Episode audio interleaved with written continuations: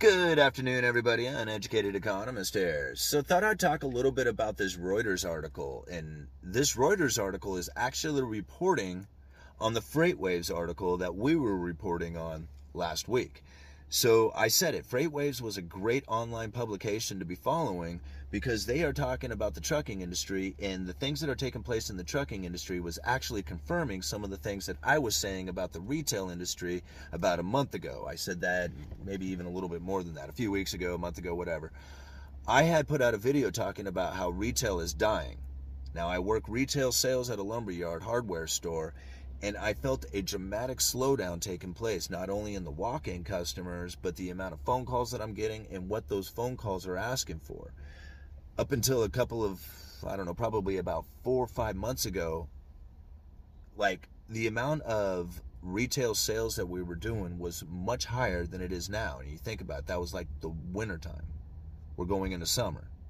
This is the time that you would be getting a lot of people asking for quotes on decks and fences and they're getting ready to do remodels or home improvement projects. But I'm not finding it. Not like I had in the past, not during this time of season. Well, you have to think about this. What's going on? I mean, we just come out of this pandemic. Everybody was locked down at home. If there was a past project or a future project that these people wanted to do, they did it. Like, it's already done. There, you don't need to build another fence. You don't need to build more decks. You don't need to do the raised garden beds anymore. All that stuff is done. The colors of the walls are what they're going to be, and there really is not a whole lot of home improvement available out there considering what has taken place over the last couple of years. What are people doing? They're going out to the restaurants. They're going out to concerts. They're going out and having a good time. They're looking for things to do that's away from the house. And if it's away from the house, well, then you don't need home improvement items any longer. So it wasn't a surprise to me to see that we were slowing down here at the retail side of things. Now, the contractor service side of things is doing quite well. Like there's still quite a few houses being built, and there's still quite a bit of a demand for the lumber and the building supplies when it comes to that part of the industry. But the walk-in customer is the count has is very low. So when I start reading these articles about like how the FreightWaves, like or the FreightWaves article talking about how like trucking is slowing down and how the rejection um, of orders, like it's kind of weird how they do this. Like I'm still trying to figure out how it is like a lot of this trucking industry works, but apparently there's like a list of orders out there that can be you know like for truckers to find, and the rejection of those orders. Like the trucker saying, no, I'm going to pick and choose which one of those I want to do. And some of those just don't seem profitable enough. So I'm not, or aren't the ripest fruit, I guess I should say, or the easy hanging fruit.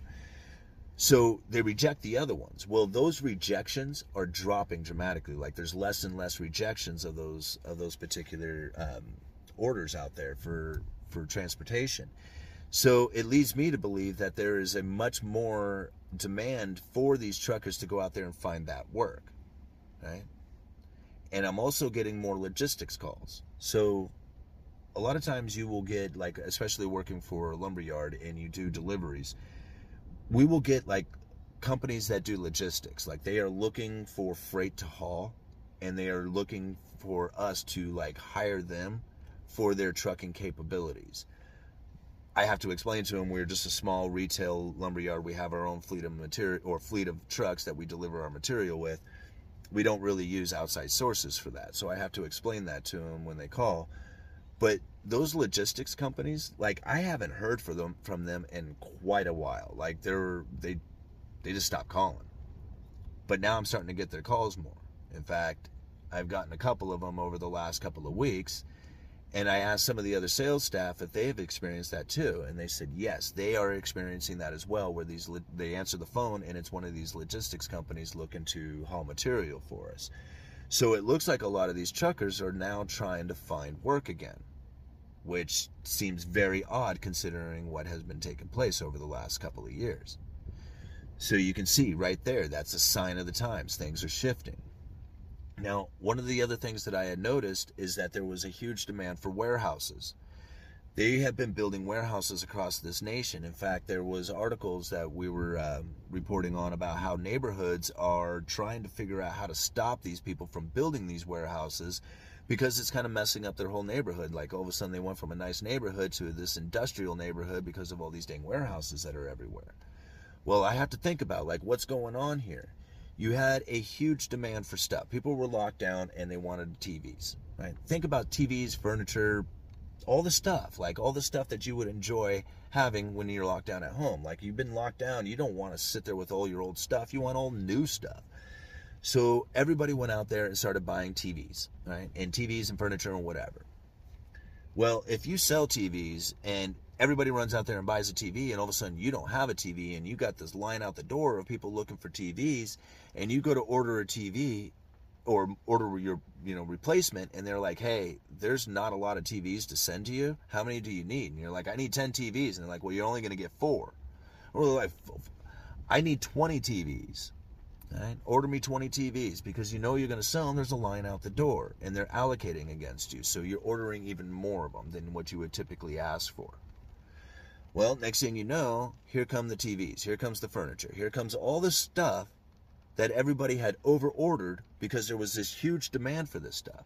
Well, those orders show up as demand, consumer demand. Like there is this huge demand taking place for all this stuff because people were being allocated.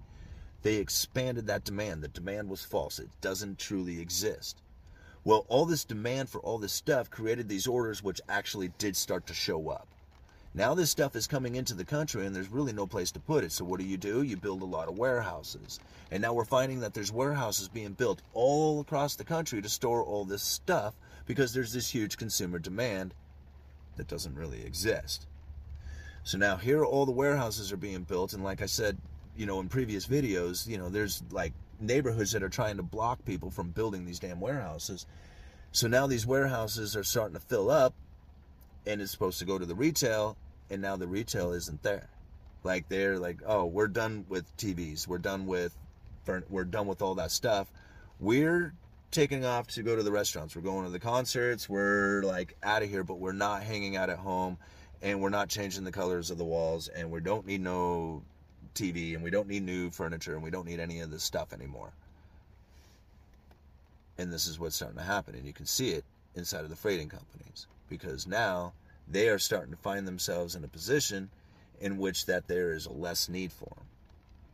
Even though there was a huge demand for them a couple of years ago, which increased the amount of trucks and freight and everything that's going to be available to haul this stuff, doesn't really need to be there.